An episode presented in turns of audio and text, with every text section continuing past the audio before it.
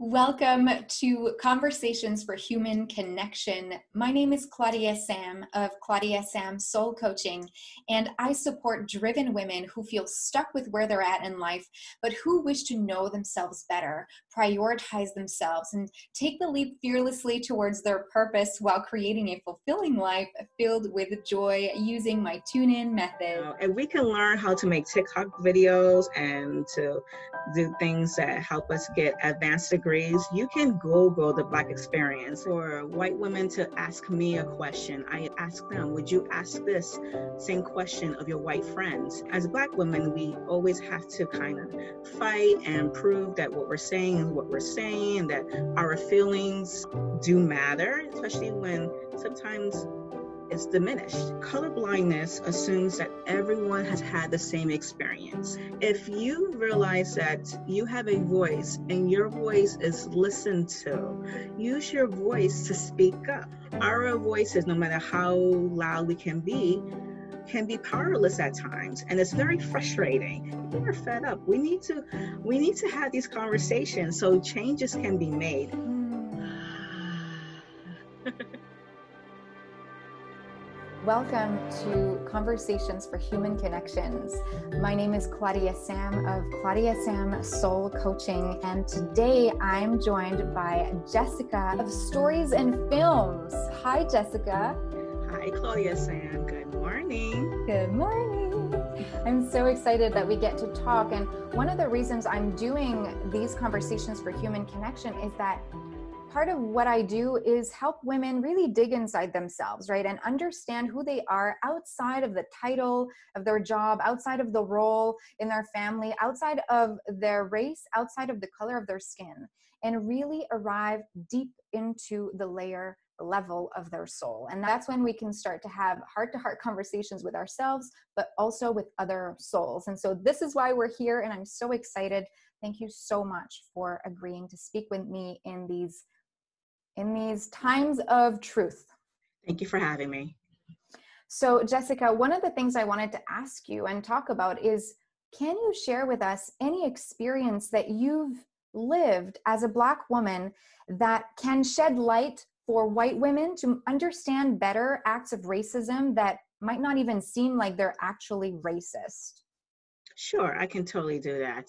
Um, one thing that I think should uh, be considered is that a lot of things that are, are considered racist or discriminatory may actually be unconscious biases that are along racial lines. So sometimes I, I do feel that some people are just not aware that the actions that they're doing is will be considered racist.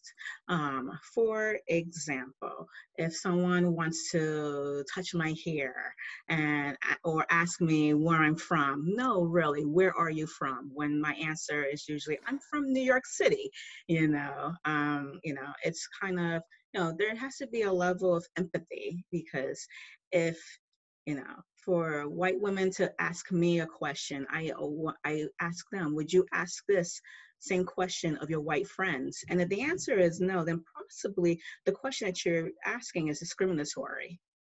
Mm, that's such a good point. And you're right. I was just watching a video. Um, I don't know if you saw it, it was BBC News. Um, her name was Evie, and she was sharing a poem, or she she said she called it a word vomit. I don't know if you shared that you saw that video, and and she did like a little rap of um, well, it was a beautiful poem, and one of the examples she gave was, "Yeah, can I touch your hair?" How is it that we can help these kinds of comments not happen again for example? Yeah for example the the one term that irks me a lot is when someone says i don't see color i only see people color color blindness assumes that everyone has had the same experience and that essentially especially here in, in the united states. And in doing that it suppresses the narrative of oppression and racial discrimination discrimination of those of color, particularly those who are black, and it also strips away of the uniqueness of some of a person of color. And and now Jersey also it strips the uniqueness of those who are white. You know, we inherently are going to see differences uh, amongst fellow human beings, whether we see that we each have curly hair or someone has straight hair or the color of their skin or the color of their hair or the features, their height and that sort of thing. You know, if we're not blind, we're going to see similarities and differences. So to say that, oh, I only, I don't see color, you know, it's kind of a racist term because you're kind of diminishing you know other people because sometimes you're kind of think you know in saying that particularly me as a black woman i see is that oh i see you just like I see you like how I am, but I'm not like you. I am different. Um, you know, so that's you know, that's one thing to say. You know, I always wonder, you know, like I have I have diverse friends. I come from, you know, I'm originally from New York City and it's pretty um pretty diverse, but there's also a lot of different areas and sections within the boroughs where, you know, we kind of stick to our own where there's a, a majority, you know, predominantly black neighborhood, predominantly someone from the people from the Caribbean, and that sort of thing. Mm. Um, so I'm used. I have I have um, a diverse set of friends, um, but you know, it's like, oh, I'm not racist. I have black friends. And it's kind of like, well, would you say that, you know, I'm not racist. I have white friends, you know? So it's, you know, any act that discriminates is a discriminatory at the end of the day, you know, no matter how basic. And even if it comes from a place where you're not being malicious, it may be taken, it may, it may be taken as such because, you know, as black women, we always have to kind of fight and prove that what we're saying is what we're saying, that our feelings, you know, do matter, especially when sometimes it's diminished, you know. I can say I feel a particular way but someone is like, why statistics that says otherwise? And it's like, really? Numbers value are are value more than how I feel. I'd know? love to know more about that. Like you're saying that you're having to often prove what you feel and what you're what you have to say. Can you tell us more about that? Sure, I can. I can give um, a great example. i am a mother, and uh, my first my my first child, I had the experience uh, uh, being uh, delivering in a hospital, and you know my my first my first uh, labor experience was not a good one. And, you know, even just me saying, you know, I'm in pain, can you please look at me? You know, I'm just sitting, I'm sitting in the waiting area, literally bleeding, just hoping that somebody would look at me. And even, and my, my son was born and then was taken to NICU because of complications. And in the back of my mind, I always wonder, you know, could this have been a different situation was if I was in a different hospital or if I was a different person mm. and that sort of thing. So it, it affects, you know, it, different, you know, racial biases affect me it affects my child, it affects our community. And I don't think people take the consideration of what one act can do to a whole community. Wow, thank you so much for sharing that, uh, Jessica. And it makes me wonder, you know, say right now we were in this situation in the hospital waiting area and um, I was there next to you and I was not in pain, but I could clearly see that you are in pain. The thing to do then would have been, uh, hello, can someone help her? Like, would that be, would that have, is that the, is that an action that we are that would have helped in that moment? Or I, is oh, go ahead. I think so. I think you know what i as a black woman look for black oh, for white women to do is to be able to use their privilege to help us you know? If you realize that you have a voice and your voice is listened to use your voice to speak up. It's like bullying. If you see a bully you know mm. there's two actions. You either step back or you push forward and you confront and say, hey, this is wrong. I'm gonna tell you why this is wrong, and let's correct the situation. Mm-hmm. And I think Black women, Black people in general, are looking for that. You know, our our voices, no matter how loud we can be, can be powerless at times, and it's very frustrating. You know, especially when there are so many adjectives used to describe us, like you know the typical angry black woman stereotype. And it's like we have a reason to be angry. We you know we are oppressed. We're not listened to. And i mean what kind of positive emotions would you want to associate with not being listened to with being ignored? You know? So. Wow. Thank you so much for sharing. And um, this also came to my attention when I was listening to the, it's called Kinswomen podcast. I don't know if you've heard of it.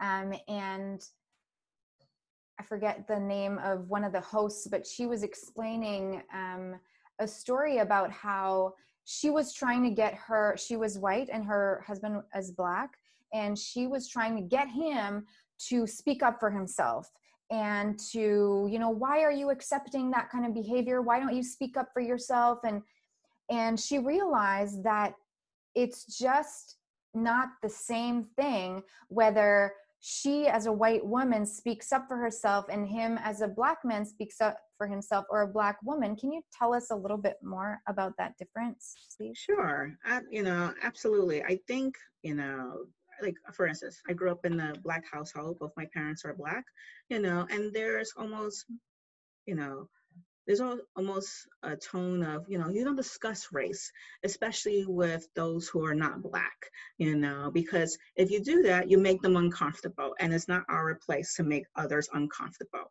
And that's why there's a shift uh, nowadays you know like with the current protests here in the states you know people are fed up. We need to we need to have these conversations so changes can be made. It's absurd that events that are occurring in 2020, you know, happened in the 50s and the 60s, happened that in the 1920s, 100 years ago, happened the turn of the century, and even centuries before that. And it's like enough is enough. we are in the 21st century. We are in developed countries. We know better. It's time for us to, at the very least, have a conversation. So when it's ingrained in you, even you know, even as a child, that you can't talk about your feelings, or if you say something, there are consequences to what you're saying. You know, you you learn as you get older not to not to do that. Right. So if you speak up, there'll be consequences, and you don't want to make people uncomfortable. Um, let's talk about that because I feel like many white women right now, if we're talking about women right now, are don't know what to say, are afraid of saying the wrong thing, um, are afraid of of being seen as racist, even if you know they say they're not, even if they in their heart know they're not. That white lens is still there. So, what would you say to someone who's like this? Like, I'm not sure what to say. I'm not sure, you know, I don't know what I'm doing. Like, I don't want to be like, really, what would you say, to someone who's willing to be comfortable with the uncomfortable but doesn't know how? What I would tell white women is that let's say let's say a black woman says to a white woman, "You're racist," and you're taken aback, like, "Oh my gosh, this person just said that." Give that woman some time to explain it. And if that woman isn't ready to explain it to you, ask another Black woman or another Black person and let them explain, well, describe the situation to them and then let them ponder on it and they'll give you their opinion and why it could be taken as such a way. You know, my point is, you know, don't just stop. If the person is angry, maybe they need to kind of calm down, and what have you. maybe they're not ready to tell you at that moment. That doesn't mean the conversation stops right there. What I would say to white women is to be able to educate yourself about the Black experience. And it's it's in the age of Google, you know, and we can learn how to make TikTok videos and to do things that help us get advanced degrees. You can Google the Black experience and books that's related to that. Um, the easiest way to educate yourself, I have to say, is to be empathetic. Put your put your loved one in that situation. If you feel that your loved one was in the same situation as, you know, typical experience of a black woman and you would step up and whatever remove the person from the situation or speak up you can do that for your fellow black sister and mm. that's kind of what we're asking for so that's what i would say the conversation can't stop even if even if it's uncomfortable it may be uncomfortable at the beginning but the more you talk about it the more comfortable it will be and you know it, it, it's like with any relationship, whether it's a familial one or a romantic one. You know, the more you communicate, the more the relationship blossoms. And sometimes people have walls built around them. So you just have to give it time to chip away at those walls. Mm, thank you so much. You're right. Give it time to chip away at those walls. And um, when is it too much inquiry and curiosity from from a white person towards a black person like because we want to sh- let's say there there is this this desire for showing empathy and compassion and really inquiring but is it at some point just annoying it can be you know because it's like like from my perspective you can really educate yourself to mm. learn what the experience is um, another thing too i think white people tend to when they're asking questions they tend to look at that that black individual to be the representative of all black people. I cannot i do not know what it is to be born and raised in nigeria. I don't know what it is to be a a black person in the Caribbean. I don't know what it's to be a black person in Oklahoma. I can only speak of my experiences. You have to ask yourself, if you saw someone with red hair, would you automatically assume, hey, how is it to be from Ireland? You know, so it's kind of you have to, you know, you can you can do it. You have to be willing to do it. You're so right. Thanks so much. And um, Jessica, maybe to finish off, have you ever done really self development work um, to access that layer of your soul that I was talking about at the beginning? Absolutely. I do meditation. Um, it's, it's, it's, it would be, this is genuine to say on a daily basis because it's more of like an hourly basis, you know, at the times that we are in now, very stressful. Um, even with the racial climate here in the United States, I think people forget that we're actually in the middle of a pandemic on top of this you know so it's very it's very stressful and everyone's lives are turned upside down whether they are working from home and trying to manage home and family life or they're unemployed and they don't know where the next check is coming from the, the normal stresses are amplified. So I do take the time to kind of calm. I'm, I'm in a room right now inside my house and I'm away from everybody, you know, because it's very important for me to separate and, um, you know, separate and just focus on what I need to focus on. And that helps censors me. mm, yeah, totally. And that's when, right, when we slow down and we're able to center ourselves and and de-stress from the chaos of everything that's happening outside of us well we realize that we're often you know too we're stuck in our head we're being influenced by the external world and um, we start to either be enraged of what's going on especially you know we can see uh, the feed on on uh, facebook and on social media and we can really have that work us up.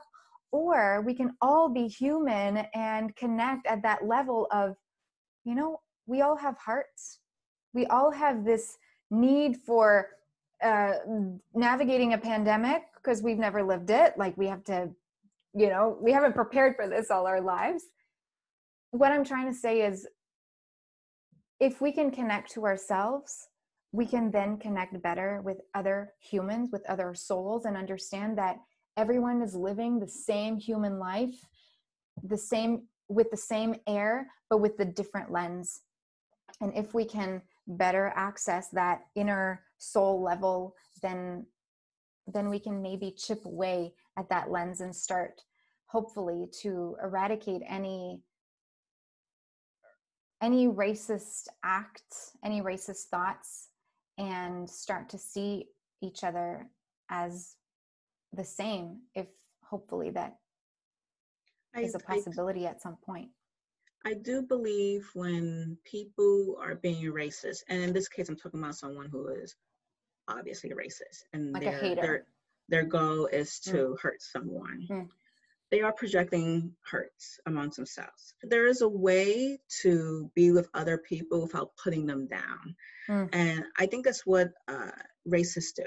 They, there's a level of superiority, which is what essentially what racism is. You know, it is and is white superiority over other races. and without projecting the hurts or perceived hurts, um, I think that will help at chipping away racism. You know, we are, we all should be treated equally.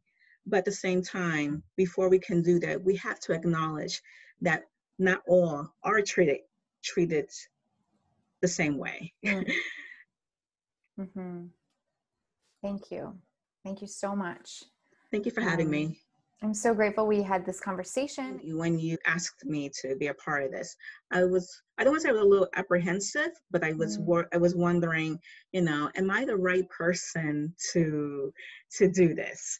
And I have young children and when they get older, I want them to ask me, mom, you know, during the whole coronavirus pandemic of 2020 and you know all of the racial protests in the united states in 2020 what sort of history were you a part of mm. you know and this is even my little step in moving in the right direction i may not say all the right things you know i'm i'm sure there are things i've said that black women may not uh, agree with and and that's fine because like i said I cannot speak for their experiences and um, and certain ways I cannot speak for my experiences, but you and I having this conversation may be able to inspire someone to have their own conversation. Mm, yes, you're right. Let's hope so. Let's definitely hope so. And you said that you weren't sure if you were the right person to do this, and um,